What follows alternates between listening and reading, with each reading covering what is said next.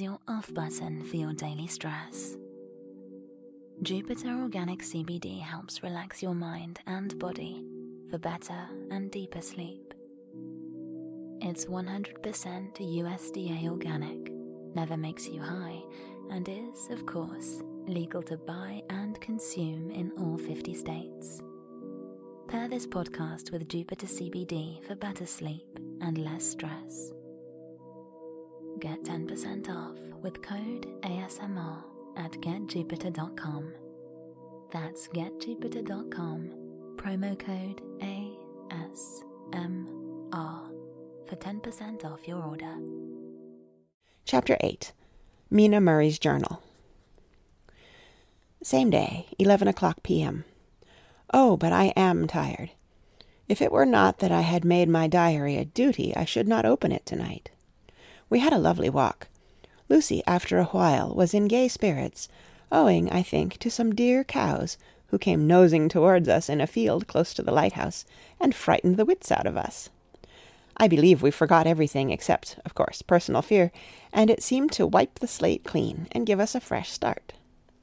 We had a capital severe tea at Robin Hood's Bay in a sweet little old-fashioned inn, with a bow window right over the seaweed-covered rocks of the Strand. I believe we should have shocked the new woman with our appetites. Men are more tolerant, bless them. Then we walked home with some, or rather many, stoppages to rest, and with our hearts full of a constant dread of wild bulls. Lucy was really tired, and we intended to creep off to bed as soon as we could. The young curate came in, however, and Mrs. Westenra asked him to stay for supper. Lucy and I had both a fight for it with the dusty miller. I know it was a hard fight on my part, and I am quite heroic. I think that some day the bishops must get together and see about breeding up a new class of curates, who don't take supper, no matter how they may be pressed to, and who will know when girls are tired. Lucy is asleep and breathing softly. She has more colour in her cheeks than usual, and looks, oh, so sweet. If Mr. Holmwood fell in love with her seeing her only in the drawing-room, I wonder what he would say if he saw her now. Some of the new women writers will some day start an idea that men and women should be allowed to see each other asleep before proposing or accepting. But I suppose the new woman won't condescend in future to accept. She will do the proposing herself. And a nice job she will make of it, too. There's some consolation in that. I am so happy tonight, because dear Lucy seems better. I really believe she has turned the corner, and that we are over her troubles with dreaming. I should be quite happy if I only knew if Jonathan... God bless and keep him. 13th of August, 3 a.m. Diary again. No sleep now, so I may as well write. I am too agitated to sleep. We have had such an adventure, such an agonizing experience. I fell asleep as soon as I had closed my diary. Suddenly I became broad awake and sat up, with a horrible sense of fear upon me, and of some feeling of emptiness around me. The room was dark, so I could not see Lucy's bed. I stole across and felt for her. The bed was empty. I lit a match and found that she was not in the room. The door was shut, but not locked as I had left it. I feared to wake her mother, who has been more than usually ill lately, so threw on some clothes and got ready to look for her. As I was leaving the room, it struck me that the clothes she wore might give me some clue to her dreaming intention. Dressing gown would mean house. Dress outside. Dressing gown and dress were both in their places. Thank God, I said to myself, she cannot be far, as she is only in her night-dress. I ran downstairs and looked in the sitting-room. Not there. Then I looked in all the other open rooms of the house, with an ever-growing fear chilling my heart. Finally I came to the hall door and found it open. It was not wide open, but the catch of the lock had not caught. The people of the house are careful to lock the door every night, so I feared that Lucy must have gone out as she was. There was no time to think of what might happen. A vague, overmastering fear obscured all details. I took a big heavy shawl and ran out. The clock was striking one as I was in the crescent, and there was not a soul in sight. I ran along the north terrace, but could see no sign of the white figure which I expected. At the edge of the west cliff above the pier, I looked across the harbour to the east cliff, in the hope or fear, I don't know which, of seeing Lucy in our favourite seat. There was a bright full moon, with heavy black driving clouds, which threw the whole scene into a fleeting diorama of light and shade as they sailed across. For a moment or two I could see nothing, as the shadow of a cloud obscured St. Mary's Church and all around it. Then, as the cloud passed, I could see the ruins of the Abbey coming into view, and as the edge of a narrow band of light as sharp as a sword cut moved along, the church and the churchyard became gradually visible. Whatever my expectation was, it was not disappointed, for there, on our favourite seat, the silver light of the moon struck a half reclining figure, snowy white. The coming of the cloud was too quick for me to see much, for shadow shut down on light almost immediately, but it seemed to me as though something dark stood behind the seat where the white figure shone, and bent over it. What it was, whether man or beast, I could not tell. I did not wait to catch another glance, but flew down the steep steps to the pier and along by the fish market to the bridge, which was the only way to reach the east cliff. The town seemed as dead, for not a soul did I see. I rejoiced that it was so, for I wanted no witness of poor Lucy's condition. The time and distance seemed endless, and my knees trembled, and my breath came labored as I toiled up the endless steps to the Abbey. I must have gone fast, and yet it seemed to me as if my feet were weighted with lead, and as though every joint in my body were rusty. When I got almost to the top I could see the seat and the white figure, for I was now close enough to distinguish it even through the spells of shadow. There was undoubtedly something, long and black, bending over the half reclining white figure. I called in fright, Lucy! Lucy! And something raised a head, and from where I was I could see a white face and red gleaming eyes. Lucy did not answer, and I ran on to the entrance of the churchyard. As I entered, the church was between me and the seat, and for a minute or so I lost sight of her.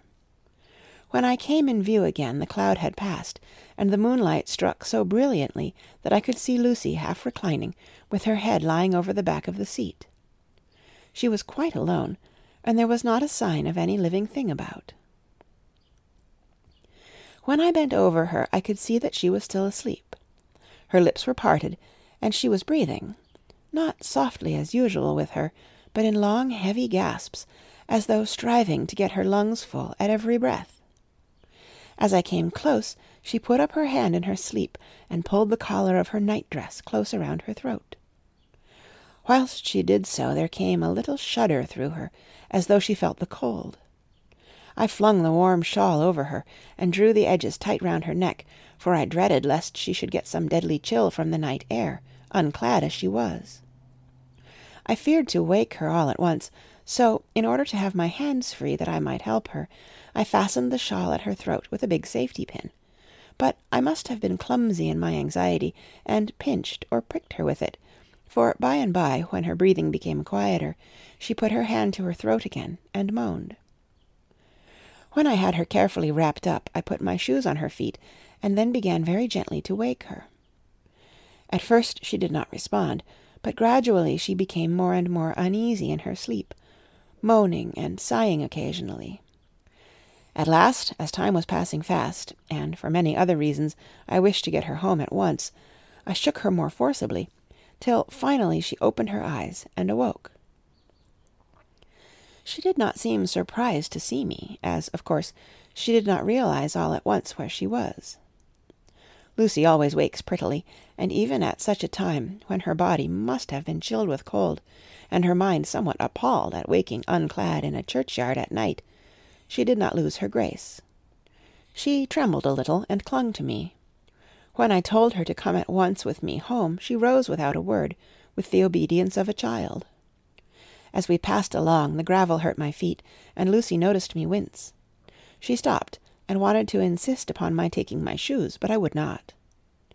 However, when we got to the pathway outside the churchyard, where there was a puddle of water remaining from the storm, I daubed my feet with mud, using each foot in turn on the other, so that as we went home no one, in case we should meet anyone, should notice my bare feet. Fortune favored us, and we got home without meeting a soul. Once we saw a man, who seemed not quite sober, passing along a street in front of us, but we hid in a door till he had disappeared up an opening such as there are here, steep little closes, or wynds as they call them in Scotland. My heart beat so loud all the time that sometimes I thought I should faint. I was filled with anxiety about Lucy, not only for her health, lest she should suffer from the exposure, but for her reputation in case the story should get wind. When we got in, and had washed our feet, and had said a prayer of thankfulness together, I tucked her into bed. Before falling asleep, she asked, even implored, me not to say a word to anyone, even her mother, about her sleepwalking adventure. I hesitated at first to promise, but on thinking of the state of her mother's health, and how the knowledge of such a thing would fret her, and thinking, too, of how such a story might become distorted, nay, infallibly would, in case it should leak out, I thought it wiser to do so. I hope I did right. I have locked the door, and the key is tied to my wrist, so perhaps I shall not be again disturbed. Lucy is sleeping soundly. The reflex of the dawn is high and far over the sea. Same day, noon. All goes well. Lucy slept till I woke her, and seemed not to have even changed her side. The adventure of the night does not seem to have harmed her. On the contrary, it has benefited her, for she looks better this morning than she has done for weeks. I was sorry to notice that my clumsiness with the safety pin hurt her. Indeed, it might have been serious, for the skin of her throat was pierced. I must have pinched up a piece of loose skin, and have transfixed it, for there are two little red points like pinpricks, and on the band of her night-dress there was a drop of blood. When I apologized and was concerned about it, she laughed and petted me, and said she did not even feel it. Fortunately, it cannot leave a scar, as it is so tiny. Same day, night. We passed a happy day. The air was clear, and the sun bright, and there was a cool breeze. We took our lunch to Mulgrave Woods, Mrs. Westenra driving by the road, and Lucy and I walking by the cliff path, and joining her at the gate. I felt a little sad myself, for I could not but feel how absolutely happy it would have been had Jonathan been with me. But there, I must only be patient. In the evening we strolled in the casino terrace, and heard some good music by Spohr and Mackenzie, and went to bed early. Lucy seems more restful than she has been for some time, and fell asleep at once. I shall lock the door and secure the key the same as before, though I do not expect any trouble to-night. 12th of August. My expectations were wrong, for twice during the night I was wakened by Lucy trying to get out. She seemed, even in her sleep, to be a little impatient at finding the door shut, and went back to bed under a sort of protest. I woke with the dawn, and heard the birds chirping outside of the window. Lucy woke too, and I was glad to see was even better than on the previous morning. All her old gaiety of manner seemed to have come back, and she came and snuggled in beside me and told me all about Arthur. I told her how anxious I was about Jonathan, and then she tried to comfort me. Well, she succeeded somewhat, for, though sympathy can't alter facts, it can help to make them more bearable. 13th of August. Another quiet day, and to bed with the key on my wrist as before. Again I awoke in the night, and found Lucy sitting up in bed, still asleep, pointing to the window. I got up quietly, and, pulling aside the blind, looked out. It was brilliant moonlight, and the soft effect of the light over the sea and sky, merged together into one great silent mystery, was beautiful beyond words. Between me and the moonlight flitted a great bat, coming and going in great whirling circles. Once or twice it came quite close, but was, I suppose, frightened at seeing me, and flitted away across the harbour towards the Abbey. When I came back from the window, Lucy had lain down again, and was sleeping peacefully. She did not stir again all night. 14th of August. On the East Cliff, reading and writing all day. Lucy seems to have become as much in love with the spot as I am, and it is hard to get her away from it when it is time to come home for lunch or tea or dinner. This afternoon she made a funny remark. We were coming home for dinner, and had come to the top of the steps up from the west pier, and stopped to look at the view, as we generally do. The setting sun, low down in the sky, was just dropping behind Kettleness. The red light was thrown over on the east cliff and the old abbey, and seemed to bathe everything in a beautifully rosy glow. We were silent for a while, and suddenly Lucy murmured as if to herself, His red eyes again. They are just the same. It was such an odd expression, coming apropos of nothing, that it quite startled me. I slewed round a little, so as to see Lucy well without seeming to stare at her, and saw that she was in a half dreamy state, with an odd look on her face that I could not quite make out, so I said nothing, but followed her eyes. She appeared to be looking over at our own seat, whereon was a dark figure seated alone. I was a little startled myself, for it seemed for an instant as if the stranger had great eyes like burning flames, but a second look dispelled the illusion. The red sunlight was shining on the windows of St. Mary's Church behind our seat, and as the sun dipped there was just sufficient change in the refraction and reflection to make it appear as if the light moved. I called Lucy's attention to the peculiar effect, and she became herself with a start, but she looked sad all the same. It may have been that she was thinking of that terrible night up there. We never refer to it, so I said nothing, and we went home to dinner. Lucy had a headache and went early to bed.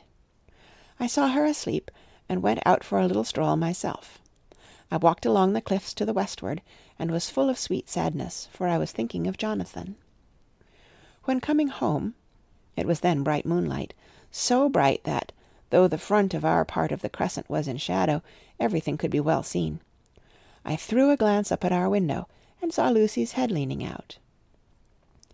I thought that perhaps she was looking out for me, so I opened my handkerchief and waved it. She did not notice or make any movement whatever. Just then the moonlight crept round an angle of the building, and the light fell on the window.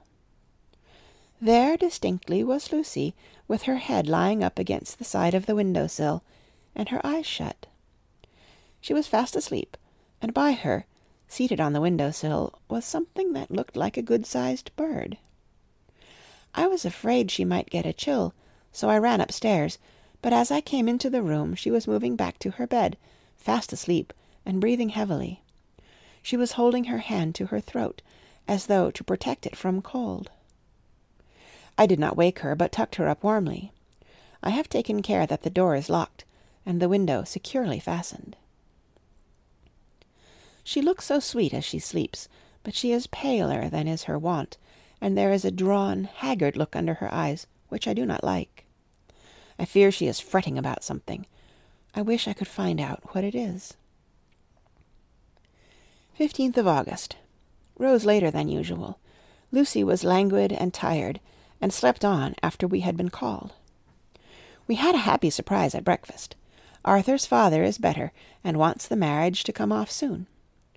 Lucy is full of quiet joy, and her mother is glad and sorry at once. Later on in the day she told me the cause. She is grieved to lose Lucy as her very own, but she is rejoiced that she is soon to have someone to protect her. Poor dear sweet lady! She confided to me that she has got her death warrant. She has not told Lucy, and made me promise secrecy. Her doctor told her that within a few months, at most, she must die, for her heart is weakening. At any time, even now, a sudden shock would be almost sure to kill her. Ah, we were wise to keep her from the affair of the dreadful night of Lucy's sleep-walking. 17th of August. No diary for two whole days. I have not had the heart to write. Some sort of shadowy pall seems to be coming over our happiness. No news from Jonathan, and Lucy seems to be growing weaker, whilst her mother's hours are numbering to a close. I do not understand Lucy's fading away as she is doing. She eats well, and sleeps well, and enjoys the fresh air, but all the time the roses in her cheeks are fading, and she gets weaker and more languid day by day. At night I hear her gasping as if for air. I keep the key of our door always fastened to my wrist at night, but she gets up and walks about the room and sits at the open window. Last night I found her leaning out when I woke up, and when I tried to wake her I could not. She was in a faint. When I managed to restore her she was as weak as water, and cried silently between long painful struggles for breath. When I asked her how she came to be at the window, she shook her head and turned away. I trust her feeling ill may not be from that unlucky prick of the safety pin. I looked at her throat just now as she lay asleep, and the tiny wounds seem not to have healed. They are still open, and, if anything, larger than before, and the edges of them are faintly white. They are like little white dots with red centers. Unless they heal within a day or two, I shall insist on the doctor seeing about them. Letter Samuel F. Billington and Son, Solicitors, Whitby, to Messrs. Carter, Paterson and Company, London. 17th of August. Dear Sirs, Herewith please receive invoice of goods sent by Great Northern Railway. Some are to be delivered at Carfax, near Purfleet, immediately on receipt at goods station, King's Cross. The house is at present empty, but enclosed please find keys, all of which are labelled. You will please deposit the boxes, fifty in number, which form the consignment, in the partially ruined building forming part of the house and marked A on rough diagram enclosed. Your agent will easily recognize the locality, as it is the ancient chapel of the mansion. The goods leave by the train at 9.30 tonight, and will be due at King's Cross at 4.30 tomorrow afternoon. As our client wishes the delivery made as soon as possible, we shall be obliged by your having teams ready at King's Cross at the time named, and forthwith conveying the goods to destination. In order to obviate any delays possible through any routine requirements as to payment in your departments, we enclose check herewith for ten pounds, receipt of which please acknowledge. Should the charge be less than this amount, you can return balance. If greater, we shall at once send check for difference on hearing from you. You are to leave the keys, on coming away, in the main hall of the house, where the proprietor may get them on his entering the house by means of his duplicate key. Pray do not take us as exceeding the bounds of business courtesy in pressing you in all ways to use the utmost expedition. We are, dear sirs, faithfully yours, Samuel F. Billington and Son. Letter. Messrs. Carter, Paterson and Company, London, to Messrs. Billington and Son, Whitby. 21st of August. Dear Sirs, We beg to acknowledge ten pounds received, and to return one pound, seventeen shillings, nine pence, amount of overplus, as shown in receipted account herewith. Goods are delivered in exact accordance with instructions, and keys left in parcel in main hall, as directed. We are, dear sirs, yours respectfully, Pro. Carter, Paterson and Company. Mina Murray's Journal, 18th of August. I am happy to-day, and write sitting on the seat in the churchyard. Lucy is ever so much better. Last night she slept well all night, and did not disturb me once. The roses seem coming back already to her cheeks, though she is still sadly pale and wan-looking. If she were in any way anemic I could understand it, but she is not. She is in gay spirits and full of life and cheerfulness. All the morbid reticence seems to have passed from her, and she has just reminded me, as if I needed any reminding, of that night, and that it was here, on this very seat, I found her asleep. As she told me, she tapped playfully with the heel of her boot on the stone slab, and said, my poor little feet didn't make much noise then. I dare say poor old Mr. Swales would have told me that it was because I didn't want to wake up Geordie. As she was in such a communicative humour, I asked her if she had dreamed at all that night. Before she answered, that sweet puckered look came into her forehead which Arthur I call him Arthur from her habit says he loves, and indeed I don't wonder that he does. Then she went on in a half dreaming kind of way as if trying to recall it to herself. I didn't quite dream, but it all seemed to be real. I only wanted to be here in this spot. I don't know why, for I was afraid of something. I don't know what. I remember, though I suppose I was asleep, passing through the streets and over the bridge. A fish leaped as I went by, and I leaned over to look at it, and I heard a lot of dogs howling. The whole town seemed as if it must be full of dogs, all howling at once, as I went up the steps. Then I had a vague memory of something long and dark with red eyes, just as we saw in the sunset, and something very sweet and very bitter all around me at once, and then I seemed sinking into deep green water, and there was a singing in my ears, as I have heard there is to drowning men, and then everything seemed passing away from me. My soul seemed to go out from my body and float about the air. I seem to remember that once the west lighthouse was right under me, and then there was a sort of agonizing feeling, as if I were in an earthquake, and I came back and found you shaking my body. I saw you do it before I felt you. Then she began to laugh. It seemed a little uncanny to me, and I listened to her breathlessly. I did not quite like it, and thought it better not to keep her mind on the subject, so we drifted on to other subjects, and Lucy was like her old self again. When we got home the fresh breeze had braced her up, and her pale cheeks were really more rosy. Her mother rejoiced when she saw her, and we all spent a very happy evening together. 19th of August. Joy, joy, joy, although not all joy. At last, news of Jonathan. The dear fellow has been ill. That is why he did not write. I am not afraid to think it or say it, now that I know. Mr. Hawkins sent me on the letter, and wrote himself, oh, so kindly. I am to leave in the morning and go over to Jonathan, and to help to nurse him if necessary, and to bring him home. Mr. Hawkins says it would not be a bad thing if we were to be married out there.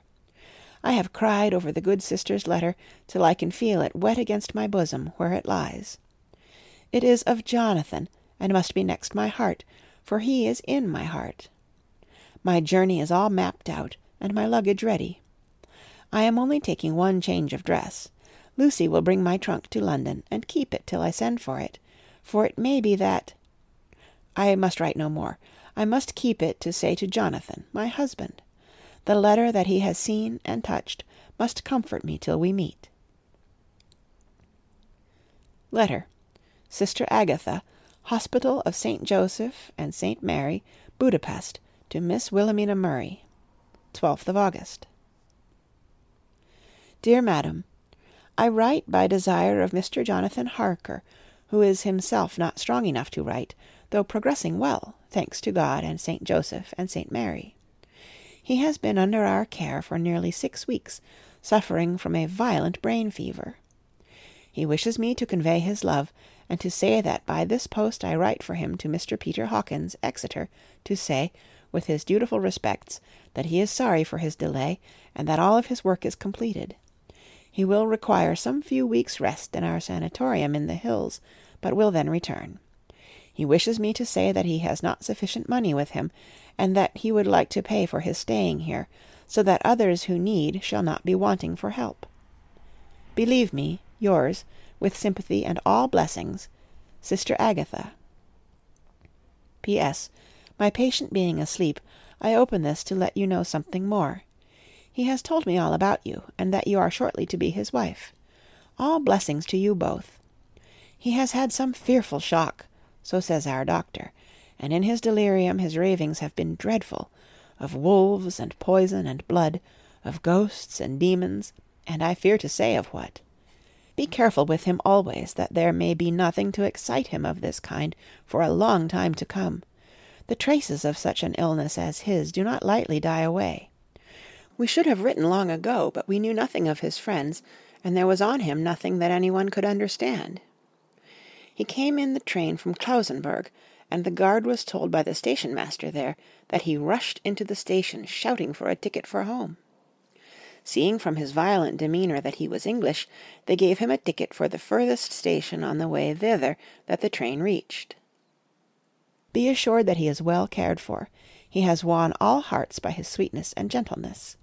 He is truly getting on well, and I have no doubt will in a few weeks be all himself but be careful of him for safety's sake. There are, I pray God and Saint Joseph and Saint Mary, many, many happy years for you both. Dr. Seward's Diary 19th of August.